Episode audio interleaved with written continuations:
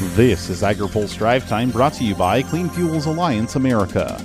Learn more at cleanfuels.org.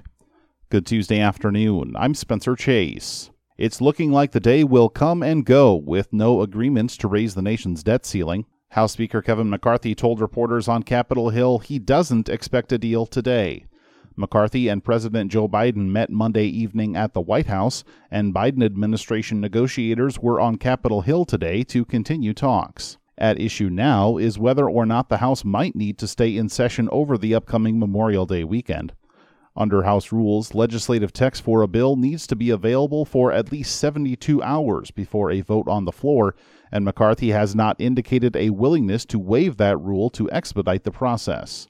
The stalemate had a direct impact on farm policy today.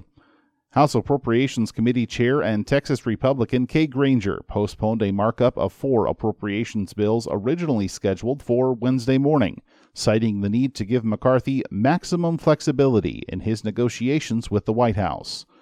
One of those bills on the agenda was the measure that funds USDA, FDA, and the Commodity Futures Trading Commission. Stay tuned to AgriPulse for the latest on the negotiations. Leaders of USDA's Farm Service Agency and Natural Resources Conservation Service were on Capitol Hill today to debrief members of a House Ag Subcommittee on where things stand in those agencies. NRCS Chief Terry Cosby was specifically asked about getting more technical service providers to implement the nation's conservation programs, something Cosby says is a top priority for the Biden administration. That program is, is, is valuable to us, and a lot of times it brings a lot of boots on the ground uh, sometimes expertise that we don't have.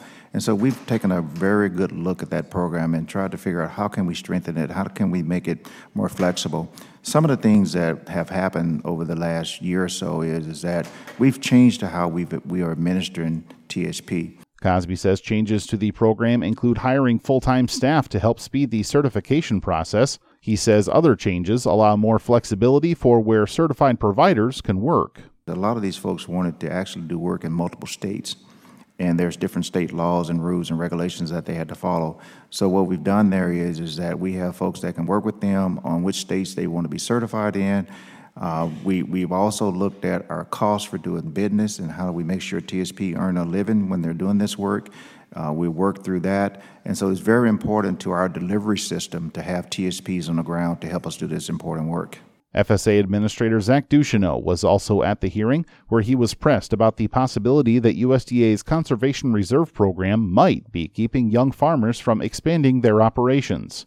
Ducheneaux recalled a conversation with a beginning producer where he said he was forced to use lower quality land available for rent due to stiff competition elsewhere. And that young fellow that we did help mentioned, I go around and I have to get the cheapest, poorest land in the county and try to make it work on that because of the competition. He didn't mention the competition with CRP. He mentioned the competition with other interests that that really, I think, more are uh, indicative of a consolidation of resources. And when one small producer goes out, typically another producer gets bigger, and we lose bodies in our rural communities. He says USDA wants to make sure producers have the ability to use CRP and grow their land holdings through separate programs. The incentives that we offer in CRP give producers a meaningful choice.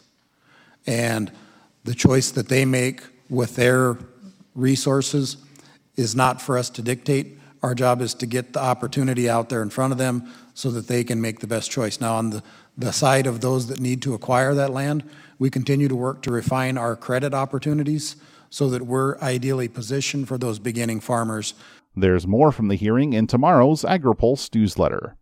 Now, here's a word from our sponsor. Why wait to reduce our carbon footprint when solutions are available today? Clean Fuels Alliance America is the national trade association for biodiesel, renewable diesel, and sustainable aviation fuel. It uses the slogan Better, Cleaner, Now because there's urgency in the mission. Using biodiesel and renewable diesel reduces greenhouse gas emissions by more than 70% on average, providing cleaner air for our communities. Visit cleanfuels.org to learn more. That's all for today's drive time. For more agriculture, trade, environment, and regulatory news, visit agripulse.com. Reporting in Washington, I'm Spencer Chase.